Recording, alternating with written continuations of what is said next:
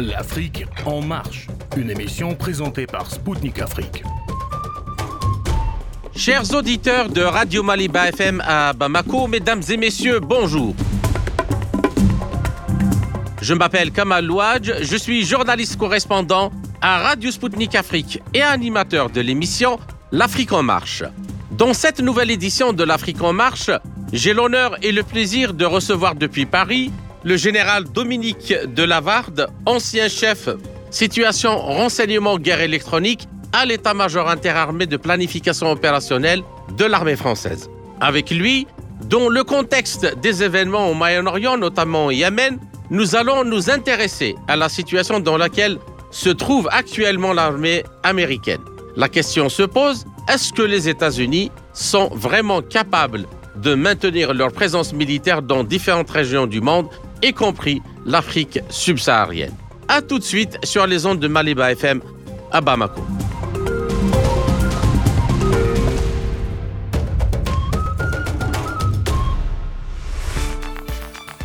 Jeudi 14 décembre, le Congrès américain a adopté un budget astronomique de 886 milliards de dollars pour la défense des États-Unis en 2024.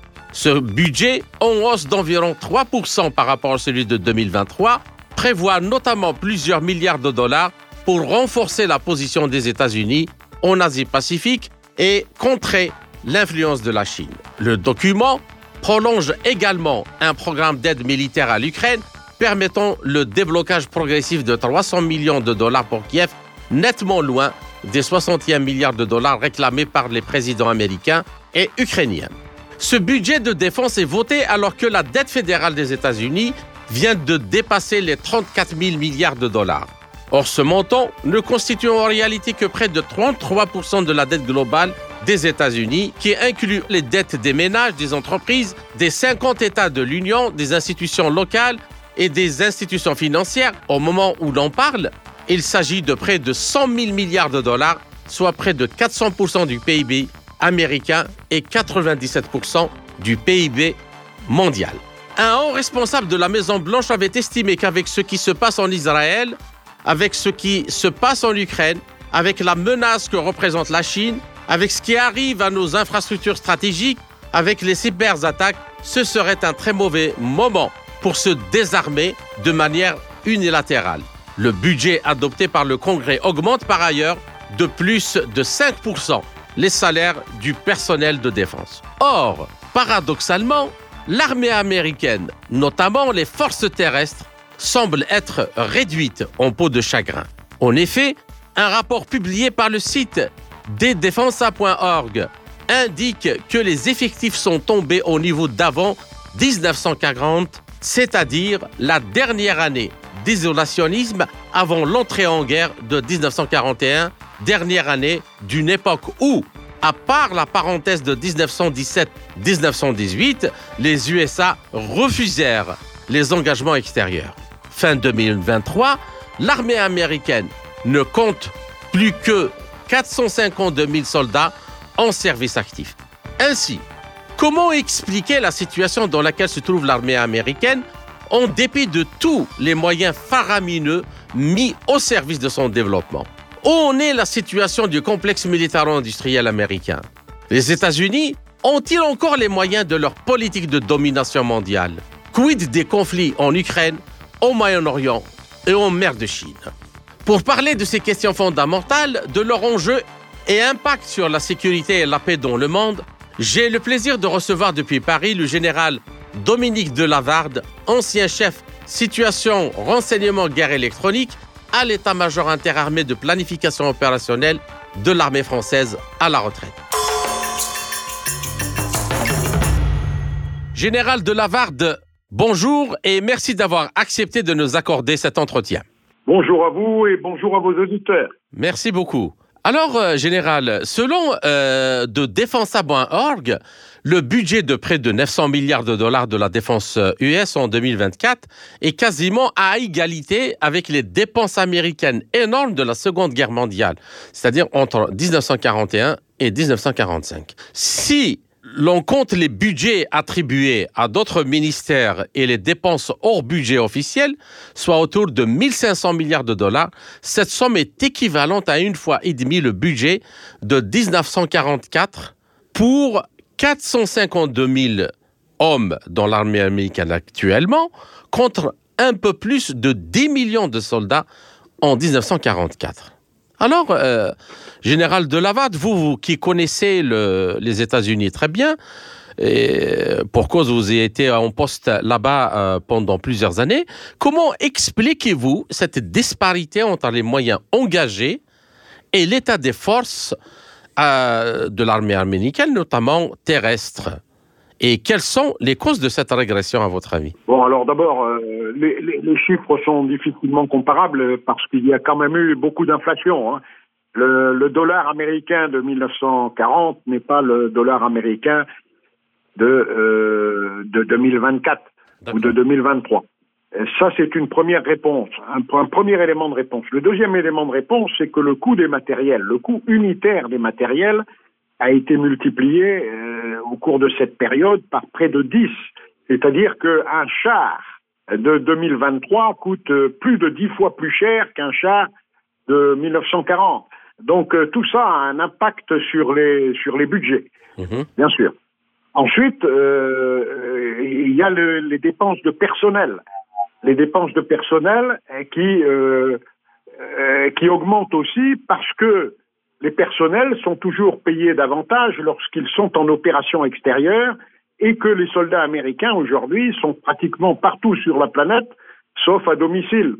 Euh, l'essentiel des forces américaines est déployé sur quelques mille bases tout au long, tout autour de la planète, et ces mille bases, le fonctionnement de ces mille bases, l'armement en personnel de ces mille bases euh, coûte extrêmement cher.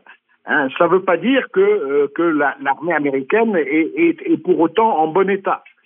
Alors, euh, quand on regarde l'état américain, l'état de l'armée américaine, il y a bien sûr celui des effectifs que vous avez souligné, hein, qui, qui n'a jamais été aussi bas, non pas pour des raisons budgétaires, puisque les budgets sont là, et les droits budgétaires, euh, il n'y a pas d'obstacle posé financier posé au recrutement c'est parce que les, jeunes Américains aujourd'hui ne sont plus du tout intéressés par se faire recruter dans l'armée. Et ça, ça, les intéresse plus d'aller se battre partout sur la planète pour tout et n'importe quoi. Hein, donc euh, ils renoncent à ça. Ils renoncent également. Euh, beaucoup ont renoncé à la suite de la gestion calamiteuse de la crise Covid-19 par les autorités militaires américaines qui ont imposé le vaccin à tout le monde euh, et, et, avec, avec des effets secondaires qui ont pu être mesurés là-bas aux États-Unis.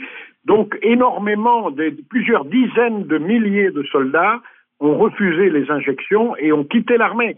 Et ces soldats ne reviendront pas. Donc cette armée, elle est en crise aujourd'hui, elle est en crise, euh, en crise d'effectifs, hein, c'est clair. Mhm. Elle n'arrive pas à recruter ce à quoi elle a droit. D'accord. Et euh, une question justement pour mieux planter le décor euh, général de Lavarde. Est-ce que qu'avec 452 000 euh, hommes donc on actif dans l'armée américaine, mais évidemment les 452 000, c'est tout corps confondu, hein, c'est tout corps confondu. Est-ce que avec ça euh, les États-Unis peuvent encore prétendre à occuper le, statut de première force militaire euh, mondiale et à vouloir contrôler le, monde entier, à imposer sa domination militaire. Est-ce que c'est c'est c'est clair et c'est clair que non. Hein. 452 000 hommes d'abord, c'est à la fois les hommes qui servent dans les unités combattantes, mais mais ceux qui servent aussi dans la logistique. Hein. Mmh. Le rapport entre la logistique et les forces combattantes, c'est euh, euh dans l'armée américaine, euh, comme dans toutes les armées au monde d'ailleurs, entre 5 pour un combattant, 5 hommes dans la logistique pour un combattant, voire 10 hommes pour un combattant. Euh, dans, l'armée américaine, c'est ce que Ça veut dire hein. qu'on a très très peu. 10. Il y a un on a très, très peu de forces combattantes. Ouais. Hein, ce très très peu en plus est dispersé. Quand on veut quand on veut vaincre dans une, un combat de haute intensité, il faut savoir et pouvoir concentrer ses moyens sur un point donné. Et on peut gagner sur ce point-là. Mhm. Mais là, aujourd'hui, les forces armées américaines sont dispersées dans le monde entier. Hein, elles, elles, défient la Chine en, en Asie de l'Est, elles défient l'Iran en Asie de l'Ouest, elles défient la Russie en, en Europe de l'Est. Hein, donc tout ça, ça n'est pas tenable. Et, et, et, d'ailleurs, les autorités américaines le savent bien qu'ils ne peuvent plus gagner une guerre sur le plan euh, sur le plan euh, militaire, sauf ils pourraient le faire à condition de de rétablir la conscription. Mhm. Et, la conscription aux États-Unis est très impopulaire. On se souvient de la guerre du Vietnam, hein, mhm. euh, qui a causé la, bah, qui a causé les crises morales euh, euh, que que l'on que a connues au moment où les forces euh, américaines ont été retirées du Vietnam. Hein. La, la, défaite du Vietnam a été liée à, tout ça et, et, la conscription est très très impopulaire aux, États-Unis. Tant qu'elle ne sera pas rétablie, il est hors de question que les États-Unis puissent gagner une guerre, même même contre même contre l'Iran.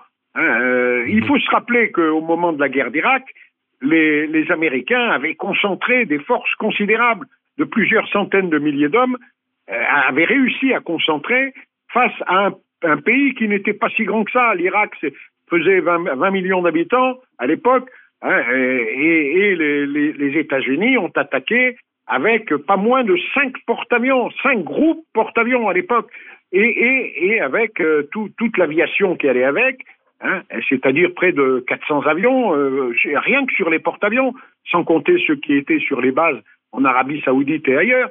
Hein. donc euh, il fallait concentrer des moyens considérables. Aujourd'hui, euh, les États-Unis en sont incapables face à, la multiplicité des, des, adversaires qu'ils se sont eux-mêmes choisis.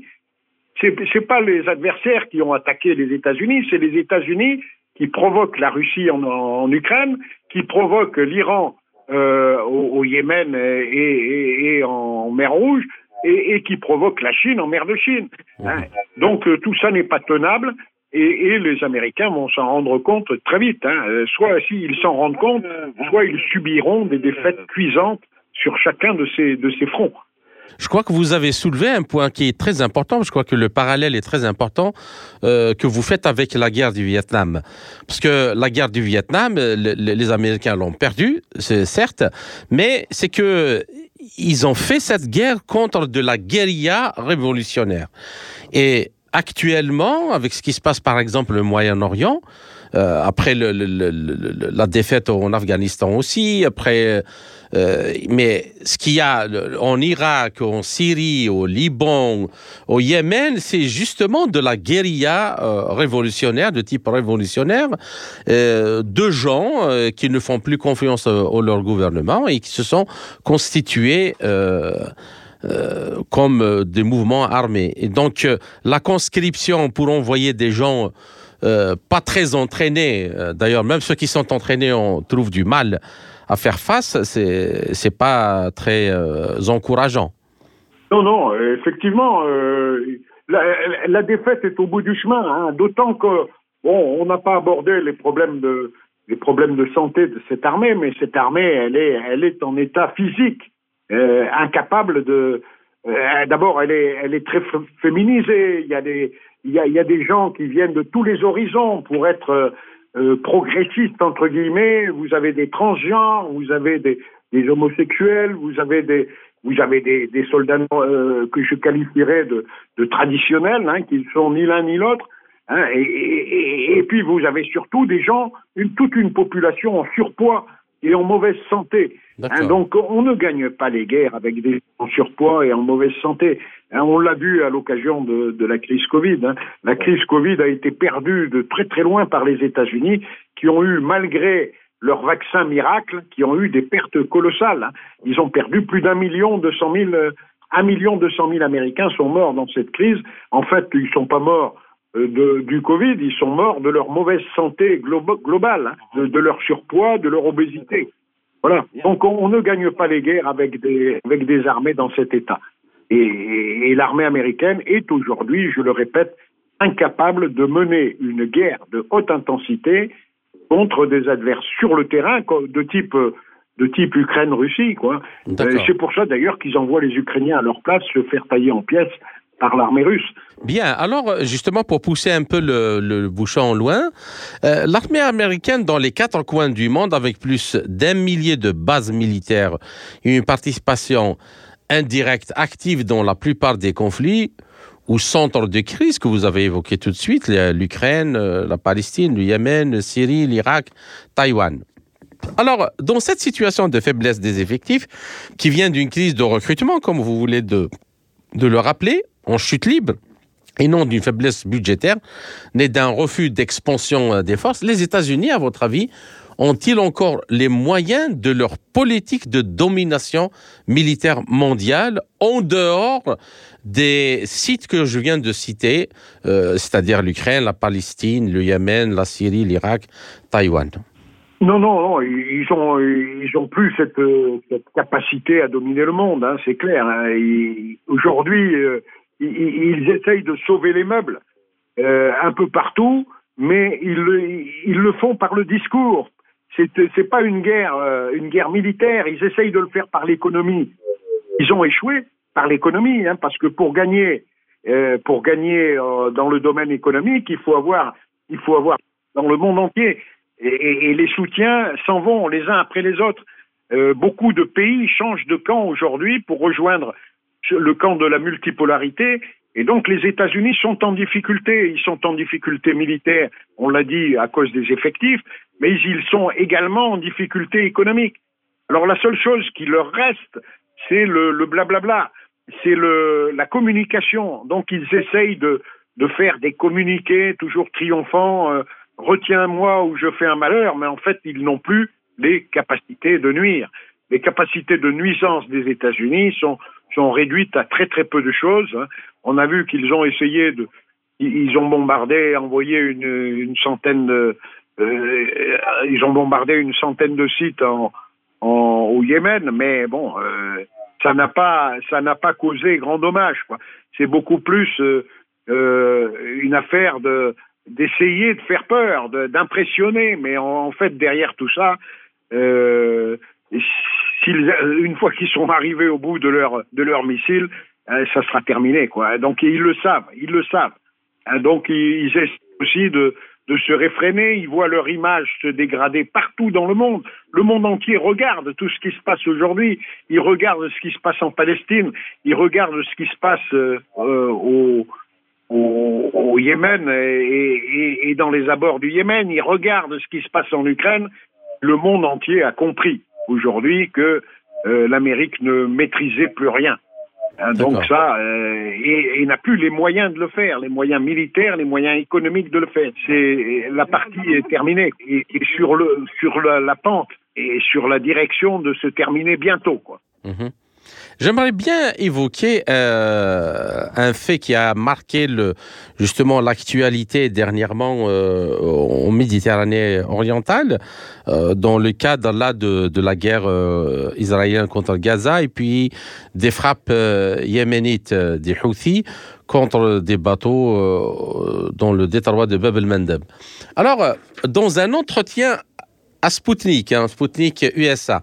Le général de division de l'armée américaine à la retraite, Paul Vallely, euh, président de l'ultra-conservatrice fondation Stand Up America, pointe euh, des mesures de restriction auxquelles s'ajoute l'annonce toute récente que l'US Navy, hein, il dit, il explique que l'US Navy va désarmer et mettre en réserve deux corvettes, alors que Justement, l'armée, la, marine américaine poursuit depuis plusieurs années un but d'expansion de sa flotte qu'elle juge actuellement très insuffisante. Et puis, la raison se trouve évidemment, selon euh, dedefensa.org, dans le manque de personnel. Ils, ils ajoutent, et c'est là où je veux en venir, que même la même cause principale du retour du porte-avions USS Gerald Ford à son port d'attache à Norfolk à cause du manque de 800 hommes pour un équipage complet. Donc, il a été retiré de, la côte au large de, Gaza ou d'Israël, parce qu'on avait, la presse avait donné une multitude d'explications, la stratégie américaine, le calcul, ainsi de suite, ainsi de suite. Mais finalement, euh, il y a ici des informations qui disent que, en réalité, que le, le Gerald Ford euh, vu l'intensification, c'est-à-dire de ce qui se passe, et qu'il n'avait pas, qu'il manquait de 800 hommes pour son équipage, c'est-à-dire ce qui veut dire qu'il aurait pu euh, subir des dommages, peut-être être coulé carrément. Alors, ma question, sachant que le nombre des soldats chargés de la logistique dans l'armée américaine est d'un quotient, donc, comme nous l'avons dit tout à l'heure, de 10 à 1 par rapport aux forces aptes au combat. Donc, si l'on fait un petit calcul euh, arithmétique, donc les forces euh, aptes au combat, c'est 45 200, 45 200 hommes. Alors, avec ces chiffres et avec ce, fait du retrait du Gerald Ford, euh, peut-on dire que ce que font les Américains en Ukraine, au large de Gaza, au Proche-Orient et dans la mer de Chine relève beaucoup plus du théâtre et de la gesticulation que de l'engagement militaire réel? Oui, ben, vous, l'avez dit, hein, on, est, on est dans la gesticulation parce qu'on n'a plus les moyens de faire. Hein. Donc, euh, moi, moi, ce que je constate euh, à propos des porte-avions, par exemple, hein, c'est que sur les 11 groupes porte-avions dont disposent, euh, sur papier, dont disposent les, États-Unis, seulement deux porte-avions aujourd'hui sont à la mer. Donc il n'y a pas de risque de il n'y a pas de risque de, guerre imminent parce que s'il y avait un risque de guerre imminent, je pense qu'il y aurait beaucoup plus de deux porte-avions à la mer. Euh, actuellement, il y a un porte-avions en mer de Chine qui est, qui est à la mer, et puis il y a le porte-avions qui est dans le, en, mer, en mer Rouge, près du détroit de Babel Mandeb. Oui. Voilà. Donc, euh, effectivement, les Américains ont des problèmes avec leur flotte qui sont les mêmes que pour l'armée de terre, hein, c'est-à-dire qu'ils n'arrivent pas à recruter les personnels. Les personnels ne veulent plus aller se battre pour tout et n'importe quoi dans le monde entier. Hein, ils laissent, euh, ils laissent aux néoconservateurs euh, le soin de d'envoyer leurs enfants, s'ils le veulent, se battre. Donc, tant, que cette situation perdurera, il y aura de grosses, grosses difficultés pour les, euh, États-Unis et pour imposer quoi que ce soit. Hein. Ils sont ils sont pas en mesure de le faire. Euh, et s'ils avaient été en mesure de le faire, ils l'auraient fait depuis longtemps. Hein, ils, seraient intervenus en Ukraine, ils seraient intervenus en ils seraient intervenus en, Palestine. Hein. Ben, et là, pour l'instant, ils, ils ont été euh, ben, ils ont été d'une timidité qui qui leur est pas coutumière. Hein. Euh, donc ils sont dans l'incapacité carrément euh, d'intervenir aujourd'hui. Hein, faute de combattants, faute de personnel, mais également il faut il faut bien se dire que s'ils n'ont que deux porte-avions à la mer, c'est que mettre un, un groupe porte-avions, c'est c'est un coût euh, journalier, ça représente des coûts faramineux de mettre un, un, un groupe porte-avions à la mer. Hein, donc euh, euh, ils ont également des difficultés économiques. Alors ils en ont pas pour payer les soldats, mais ils en ont, ils en ont pour pour mettre à la mer et, et faire marcher leur leur leur immense leur immense machine qui est qui est finalement trop importante pour pour, pour pouvoir pour pouvoir fonctionner à à coût euh, à coût raisonnable quoi. Mhm. Donc aujourd'hui ils sont en train, je le répète, de perdre la guerre économique. Et, et, et parce qu'ils n'ont pas les moyens économiques, parce qu'ils n'ont plus les soldats, ils sont dans l'incapacité de, de, gagner cette de gagner cette guerre. Hein. D'accord.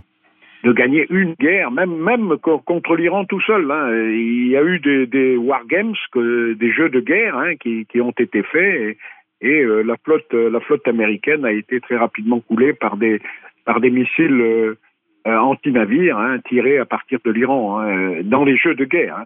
Mmh. Donc euh, les Américains savent très bien ce qui les attend S'ils insistent trop, trop lourdement, ils n'ont que le nucléaire, mais le nucléaire, et c'est une option qui est difficilement envisageable aujourd'hui. D'accord.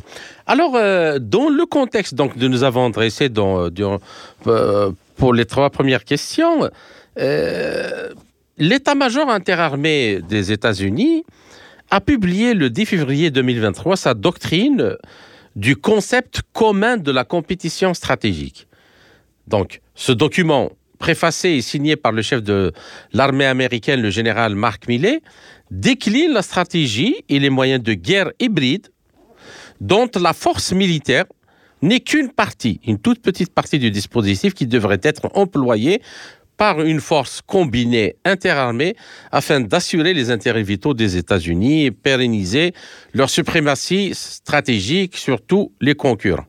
Bien. Alors, à la lecture de ce document, il apparaît que les stratèges militaires américains estiment qu'en cas de conflit ouvert, les États-Unis ne seront probablement pas en mesure de se lancer dans une guerre sur deux fronts avec la Russie et la Chine. On peut rajouter euh, l'Iran et la Corée du Nord.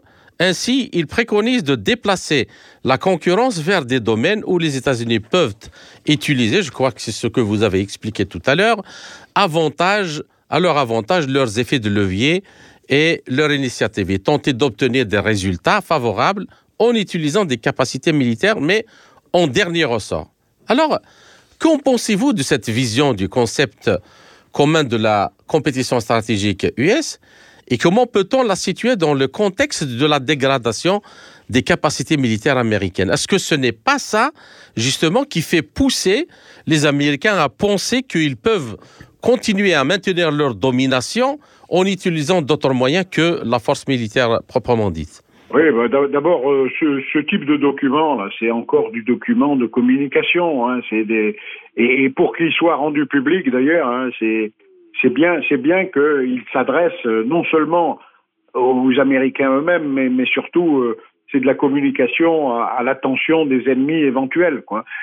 Bon, euh, et le, général Mike, Mac, Miley reconnaît hein, finalement la faiblesse de, l'outil militaire américain et, indique que la victoire ne peut être remportée que qu'en faisant appelle à d'autres moyens. Et ces autres moyens, bon, c'est les moyens de guerre euh, euh qui, peuvent être des moyens de guerre économiques, qui peuvent être des moyens de guerre euh, de communication, la guerre de l'information, hein, qui peuvent être des, moyens de guerre euh, électronique aussi, de guerre, électronique, hein, ou, de, communication. Hein. Donc, on, on, voit bien que, tout ça, c'est bon, je, vais encore me répéter, mais il y a beaucoup de bla bla bla.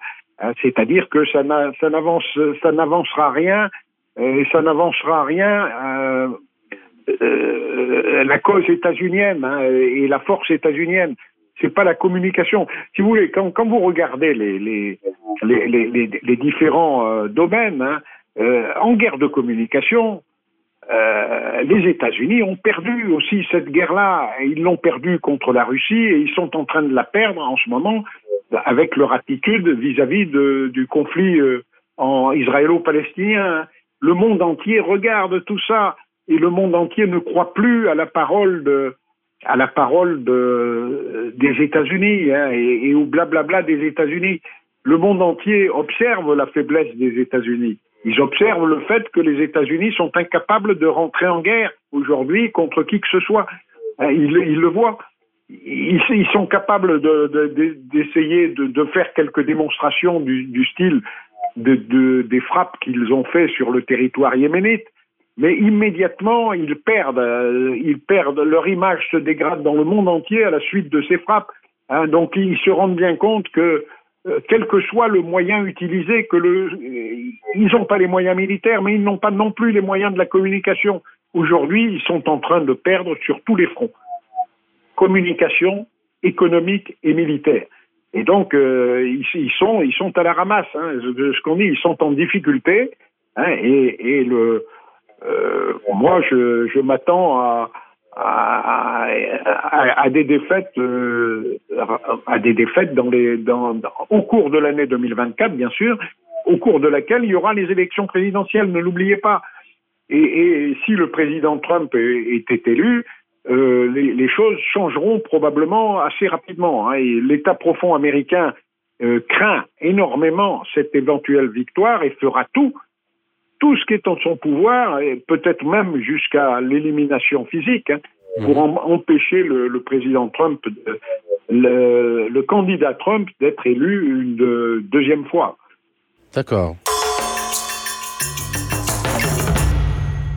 Ainsi s'achève la première partie de notre euh, entretien. Chers auditeurs, je vous retrouve en compagnie de mon invité, le général Dominique de Lavarde, pour la seconde partie de notre émission, après une courte pause musicale.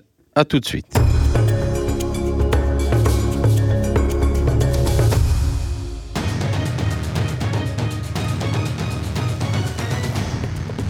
Suivez Spoutnik Afrique sur Maliba FM.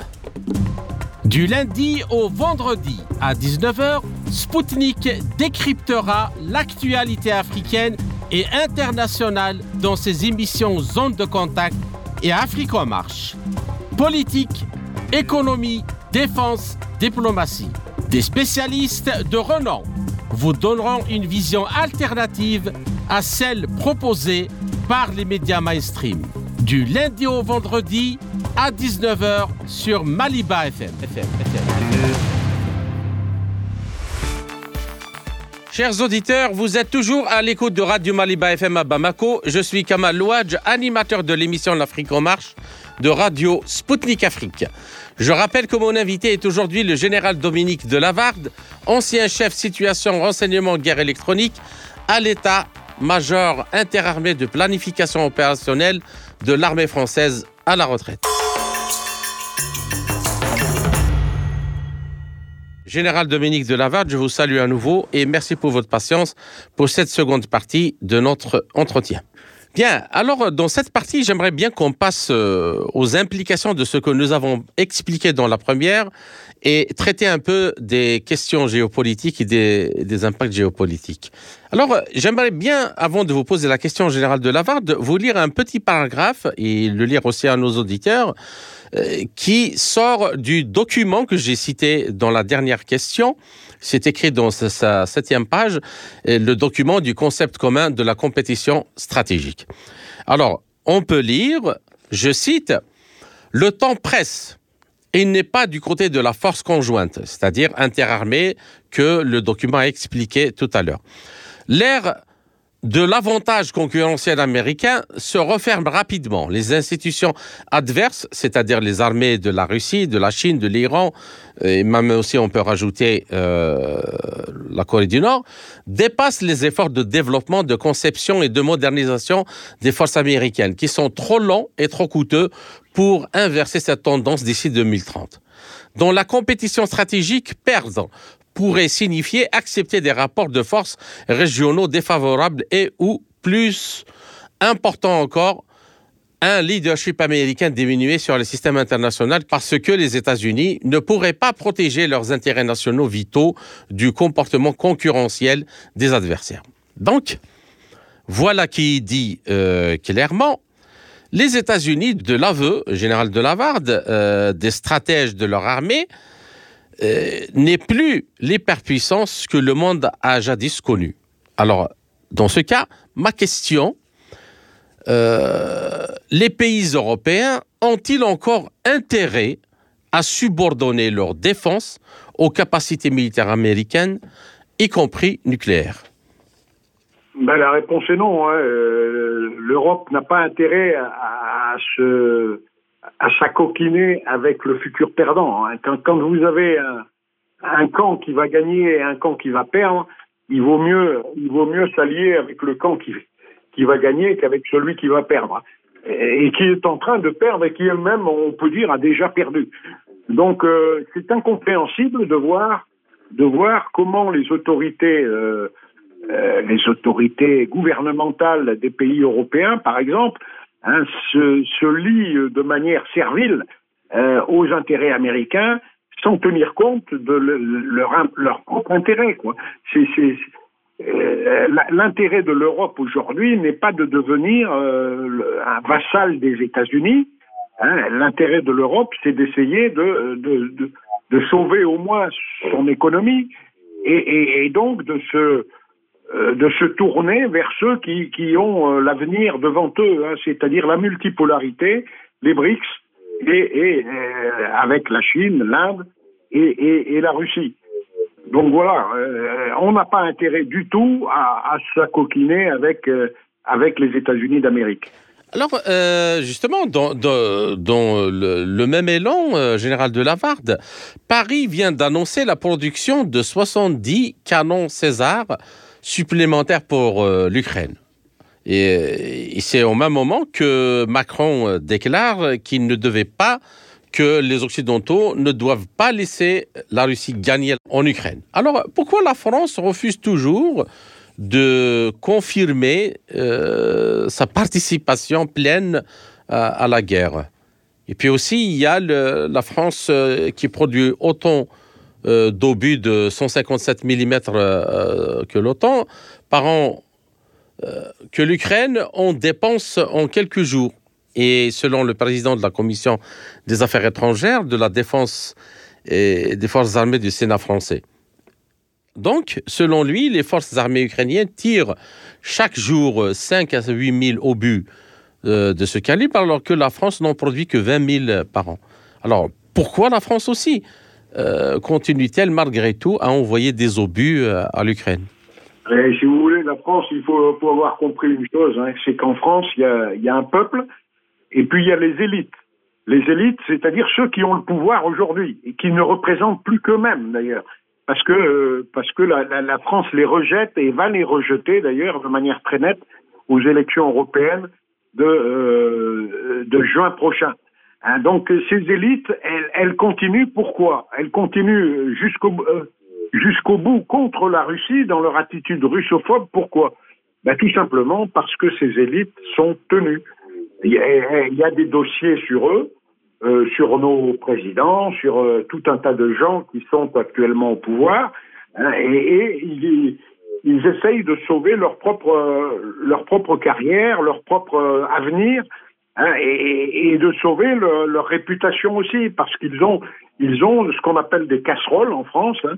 Ils sont tous des casseroles et, euh, bon, euh, ils sont ils sont bien obligés aujourd'hui d'essayer de euh, de sauver leur leur peau quoi. Et, donc ils continuent jusqu'au bout parce que ils ont été formatés pour ça. Hein. Ce sont tous des, young leaders qui ont fait qui sont soumis au mondialisme à Davos et, bien sûr aux États-Unis et bien sûr surtout à l'État profond états-unien hein, qui est euh, euh, qui est à, la, fois néoconservateur et, et, disons-le tout net, et qui est également sioniste. Euh, néoconservateur et sioniste. Eh bien, nos, gouvernances euh, de l'Union européenne, la plupart des grandes gouvernances, c'est-à-dire celle, celle du Royaume-Uni, celle de la France, euh, celle euh, du Canada qui n'est pas de l'Union européenne, mais c'est c'est un peu le même système, sont, sont soumises à, à, à ces forces euh, de l'État profond américain qui sont, je le répète, néoconservatrices et sionistes. D'accord. Et alors, euh, dans l'élan de ce que vous venez de dire, euh, général de Lavarde, euh, dimanche le 7 janvier, le ministre italien des Affaires étrangères, Antonio euh, Tiani, a affirmé que l'Union européenne devrait établir sa propre armée combinée pour pouvoir jouer un rôle dans le maintien de la paix et la prévention des conflits. Et je cite, il déclare, Si nous voulons être des soldats de la paix dans le monde, nous avons besoin d'une armée européenne. Et c'est une condition préalable fondamentale pour avoir une politique étrangère européenne efficace. Et puis il ajoute, dans, euh, dans un monde où se trouvent des acteurs puissants comme les États-Unis, la Chine, l'Inde et la Russie, ainsi que des crises allant du Moyen-Orient à l'Indo-Pacifique, les citoyens d'Italie, d'Allemagne, euh, de France et de Slovénie ne peuvent être protégés que par une organisation qui existe déjà, à savoir l'Union européenne.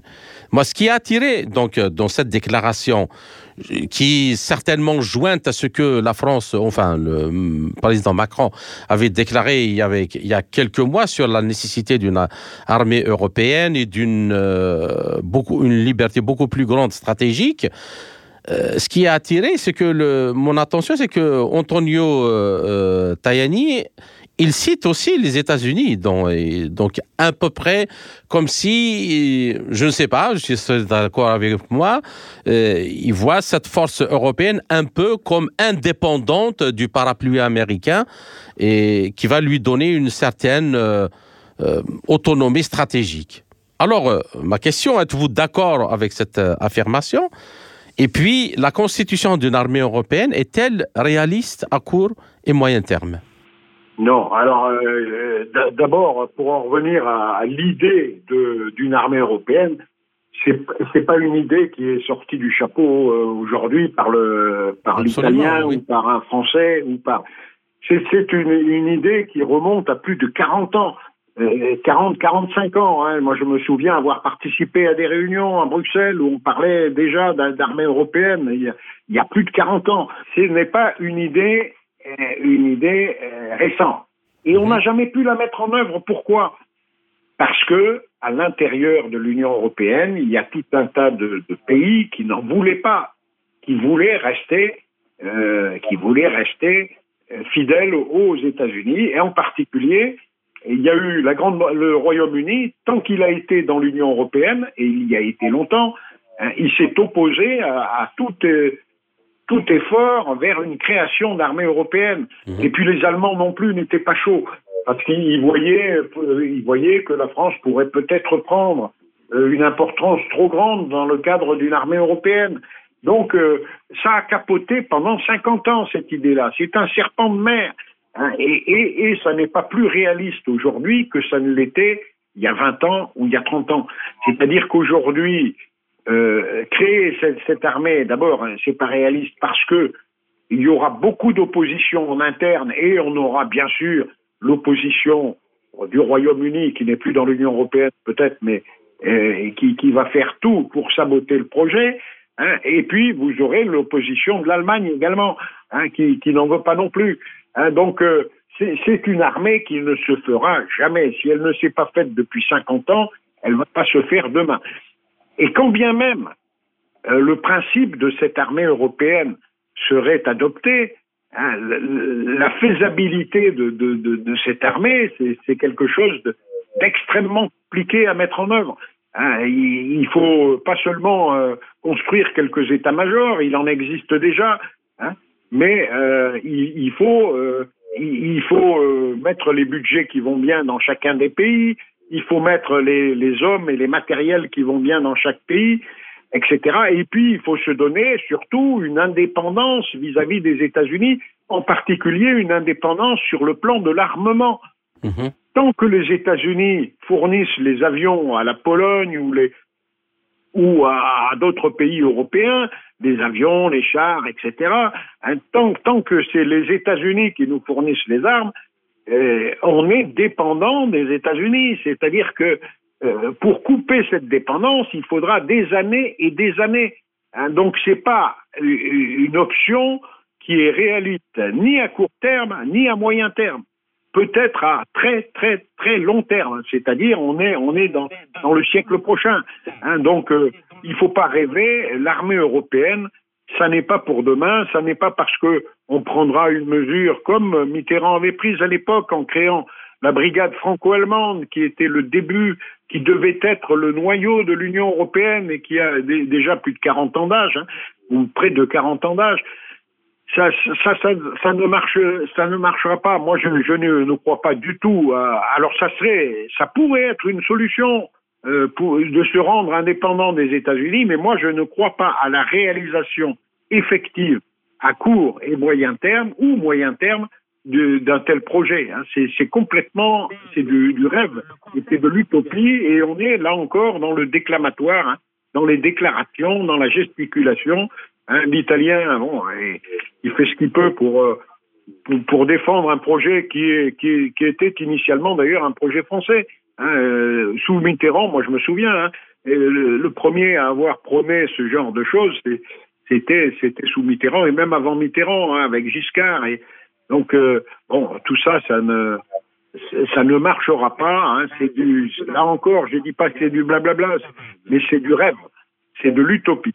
Euh, Général de Lavarde, mais dans le contexte actuel, où tout le monde constate euh, dans les faits le déclin de la puissance militaire américaine, est-ce que disons, même si c'est un problème sur toute l'échelle de l'Europe, euh, est-ce qu'on ne pourrait pas euh, penser euh, le, début d'un noyau, par exemple, entre l'armée italienne et l'armée française pour aller dans ce sens? On avait, on avait essayé à l'époque avec les Allemands, hein, faire un, le, le meilleur moyen d'entraîner l'Europe, c'était de commencer à faire une brigade franco-allemande. Les Allemands ont accepté tant qu'il s'agissait de faire une brigade, quoi.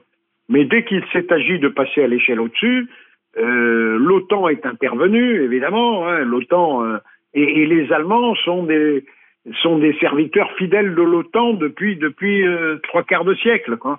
Et donc les, les Allemands, ils sont accros à l'OTAN, ils sont drogués à l'OTAN, et ils ne sortiront pas de l'OTAN parce qu'ils et, et, tant que l'Allemagne ne sera pas là-dedans, c'est pas avec l'Italie et la France que qu'on va qu'on va mettre un début d'armée européenne. Donc moi, moi, je, j'avoue que, et, de toute manière, je le répète, quand bien même la décision serait prise demain mhm. de la faire, pour la réaliser, il faudrait, il faudrait plus de dix ans. Hein. Donc euh, l'armée européenne, c'est un projet de très, très, très, très long terme. Mais ça n'est pas un projet ni de court ni de moyen terme. Quelles que soient les déclarations politiques en France, en Italie ou, ailleurs. D'accord. Bien. Alors, euh, passons à, un niveau un peu supérieur pour poser la question de, de questions de beaucoup plus globaux concernant la sécurité dans le monde, notamment en Europe. Et alors, durant les 70 années de paix entre l'Est et l'Ouest, c'est-à-dire le bloc communiste et le bloc euh, capitaliste de l'Ouest, la propagande officielle occidentale euh, renforce l'idée que l'Occident peut tout faire et que Moscou tolérera tout. Et actuellement, cela se manifeste euh, de manière extrêmement claire en Ukraine et à Gaza. Alors, ces dernières années, la Russie a commencé à renforcer sa dissuasion nucléaire. Mais jusqu'à présent, les mesures prises euh, sont totalement insuffisantes selon des experts russes, comme euh, le professeur euh, Sergei Karaganov. Et les Occidentaux soulignent tout le temps non, les Russes n'utiliseront jamais l'arme nucléaire, ce que disent ces experts russes. Ils veulent que les Russes ne soulèvent même pas cette question sous aucun prétexte qu'on pour leur ouvrir la voie à une guerre sans fin en Ukraine et ailleurs. Alors, la question, pourquoi cet aveuglement et sommes-nous à l'abri d'un dérapage euh, de la part des Occidentaux qui pourrait susciter une réponse au moins avec des armes nucléaires euh, tactiques euh, russes? Et est-ce parce que, comme le disent le potentiel de leur complexe militaire-industriel conventionnel est supérieur aux Russes. Et ils cherchent à épuiser l'armée russe. Qu'en pensez-vous? Non, alors moi, moi d'abord, euh, on va tout de suite évacuer l'histoire de la supériorité supposée du complexe militaro-industriel occidental sur la Russie. C'est l'inverse. Euh, aujourd'hui, le complexe militaro-industriel russe, qui fonctionne 7 jours sur 7 depuis près de 2 ans, 24 heures sur 24, euh, c'est c'est un complexe qui est infiniment plus productif euh, que le complexe militaro-industriel des 31 pays de l'OTAN euh, réunis. Euh, donc ça, il n'y a, a, pas photo et, c'est très très largement supérieur.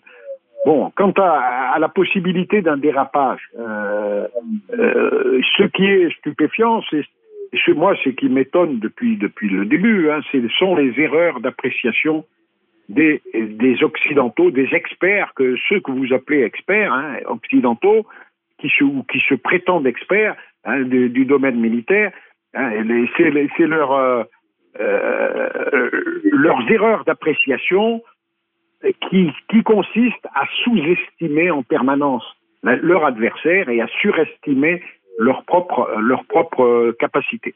Bon, là, je pense que avec ce qui se passe en Ukraine, avec ce qui se passe un peu partout dans le monde, hein, que ce soit même en mer, de Chine face à l'Iran ou dans le conflit israélo-palestinien, je pense que peu à peu, bah, ces erreurs d'appréciation vont, se corriger. Hein. Aujourd'hui, euh, les experts occidentaux constatent que, bah, les choses vont pas, n'ont pas été du tout comme ils prévoyaient qu'elles iraient, que la guerre économique qu'on espérait gagner, nous allons provoquer l'effondrement de l'économie russe, disait euh, le ministre français de l'économie, Bruno Le Maire, bon, ils se rendent bien compte que bah, qu'ils se sont trompés, hein, qu'ils ont raconté des fadaises au monde entier, et qu'actuellement, ce n'est pas l'économie russe qui s'effondre, mais c'est l'économie occidentale qui est en train de prendre ce qu'on appelle du plomb dans l'aile. Mhm. Hein, donc, euh, euh, si, si, vous voulez, moi, euh, ça me fait... Euh, euh, je ne crois pas, moi. Alors, le dérapage est toujours possible parce qu'on a affaire à des, à des, à des fous furieux. Les néoconservateurs sionistes sont des, des fous furieux. Hein. Euh, on et d'autant plus, c'est que c'est qu'on peut on peut relever. Ils s'autorisent tout, hein C'est que ce qu'on peut relever justement, pourquoi le but de ma question, c'est que tous les accords de limitation d'armement nucléaire qui étaient signés par, euh, entre l'Union soviétique et les États-Unis n'existent plus. Le dernier, c'était l'année dernière. La Russie s'est retirée du, de, de l'accord START. Start, euh, New Start. Mais, mais, mais la, la, Russie a raison de se retirer des accords. D'abord, mais, mais c'est là, c'est là le, le, fond de la question, euh, général de Lavade. Euh, Est-ce que on risque pas justement dans le contexte actuel euh, de voir euh, des pays procéder à l'utilisation d'armes nucléaires tactiques moi, euh, je crois que la, doctrine russe est très claire. Hein. Si leurs intérêts vitaux et si leur survie est menacée, ils emploieront sans état d'âme l'arme nucléaire. Et les Américains le savent. Ils le savent. Ils ont vu que la Russie ne plaisantait pas. Ils ont cru, comme vous l'avez dit tout à l'heure, hein, que la Russie accepterait tout, euh, quand la Russie a proposé des négociations euh, sur l'équilibre de la sécurité en Europe en décembre 2021, les Américains l'ont envoyé promener.